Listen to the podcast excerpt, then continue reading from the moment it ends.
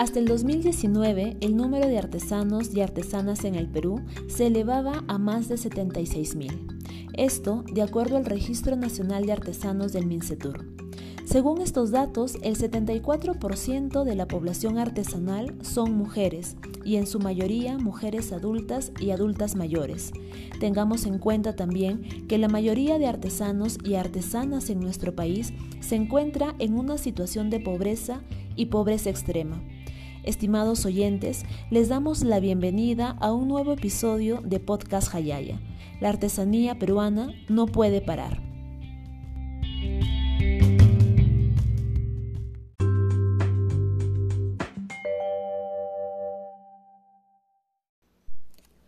El pasado 19 de marzo, en medio del estado de emergencia y de la crisis sanitaria por el COVID-19, se celebró en nuestro país el Día Internacional del Artesano.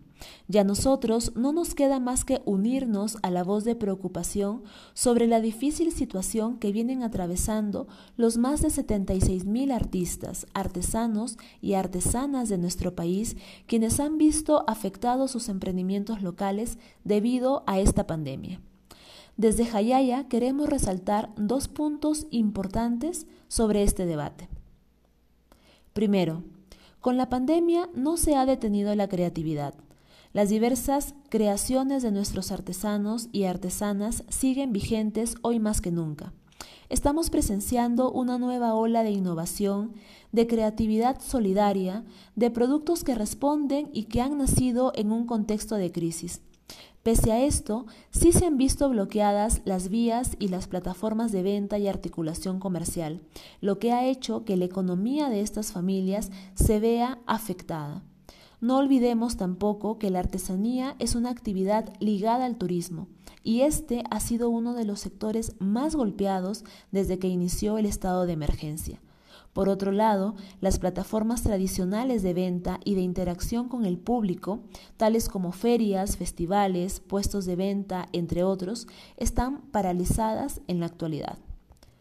Lo segundo es la falta de una respuesta rápida y pertinente por parte del Gobierno nacional y de los gobiernos locales y regionales. Nuevamente, somos muy enfáticos en manifestar que se necesitan políticas y estrategias muy claras desde arriba para que las municipalidades y gobiernos regionales las apliquen y las adapten a sus realidades territoriales. En el tema artesanal no solamente hay diferentes tipos de artesanía como la textil, la cerámica o la joyería, hay también diferentes tipos de cultura en estas expresiones. Hay saberes ancestrales, hay mucho conocimiento, hay identidades, relaciones, lenguas, historia. Si queremos realizar una intervención exitosa, si queremos asumir, diseñar y ejecutar medidas para poder enfrentar los efectos de la pandemia en el sector artesanal, todo va a partir de un buen conocimiento del territorio y del grupo humano con el que se va a intervenir. El sector artesanal es muy diverso y por esa razón son también diversas sus necesidades, sus problemas y sus potencialidades. Por supuesto que aquí, como en cualquier otro sector, el tema tiene que ser descentralizado y abordarse desde un enfoque intercultural. Asimismo, es importante que las autoridades locales, así como los colectivos que representan al sector artesanal y las entidades involucradas puedan asumir el liderazgo local, puedan promover espacios de diálogo, puedan articular entre los distintos agentes y puedan promover también nuevas plataformas de venta y de difusión de los productos, así como un plan para la reactivación de la economía local a corto plazo y a largo plazo se debe apuntar a la construcción de políticas públicas locales que orienten el desarrollo de la actividad artesanal en sus propios territorios. Cajamarca, después de Cusco y Puno, concentra la mayor actividad artesanal a nivel nacional con un 9% de acuerdo al MINCETUR. Este dato nos está diciendo que la región no solo tiene un alto potencial para el desarrollo económico, sino una oportunidad para la cohesión social y el fortalecimiento de la identidad cultural. no solo hay cifras de por medio, sino también valores sociales que se pueden trabajar desde la creatividad y los conocimientos ancestrales de los artesanos y artesanas de las 13 provincias de Cajamarca. A continuación, Angie Uriarte, gerente en Tulku Peruvian Handcrafts, tienda virtual de artesanías peruanas con responsabilidad social, nos deja el siguiente mensaje. Soy Angie Uriarte Grados, soy madre, asesora, consultora empresarial, artesana en joyería, emprendedora y gerente en Tulku Peruvian Handcrafts, que es una tienda virtual de artesanías peruanas con responsabilidad social geográficamente en Cajamarca. Con respecto a las preguntas realizadas, doy mis respuestas. La artesanía es uno de los sectores afectados por la crisis sanitaria debido a la estrecha relación que tiene con el turismo. Sabemos que este no se va a reactivar en un corto plazo.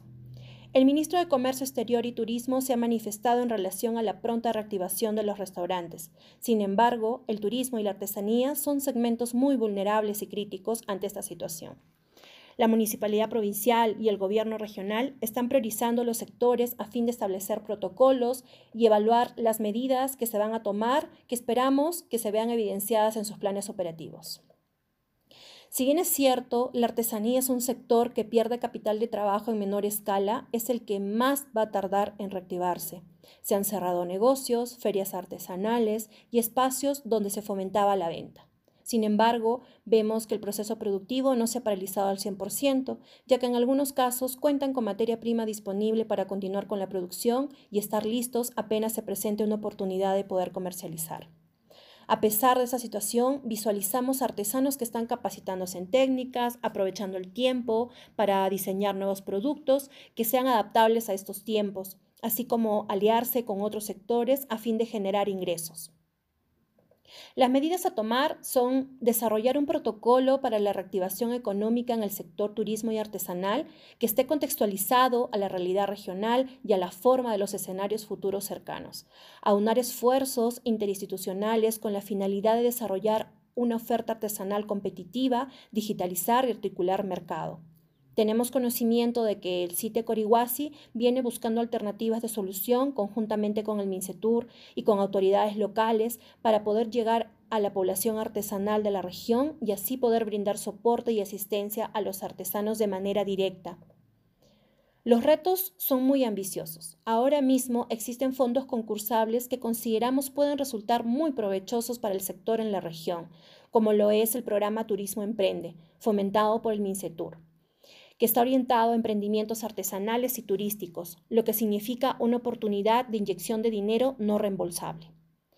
Desde la empresa privada venimos reafirmando el compromiso de responsabilidad social con el sector, brindando soporte para la postulación de los concursos.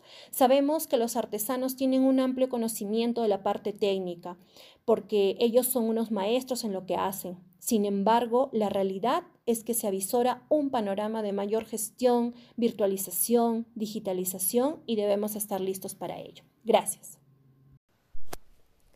El pasado 2 de mayo se publicó el decreto legislativo número 1475, que dispone la reactivación y promoción de la actividad artesanal en el marco de la emergencia sanitaria por el COVID-19.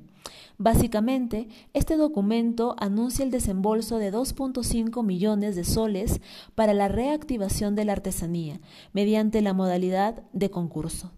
Si bien es una importante iniciativa, no olvidemos que ninguna medida será realmente aplicable en cuanto no sea pertinente, y esto implica un gran trabajo en el conocimiento del territorio local artesanal para saber cuáles son las verdaderas necesidades de estos grupos, así como la articulación y liderazgo de los gobiernos locales y regionales y la organización por parte de los colectivos representantes del sector. La artesanía peruana no puede parar, y mucho menos en tiempos de pandemia. Muchas gracias por escucharnos. Nos vemos en el próximo episodio de Podcast Hayaya.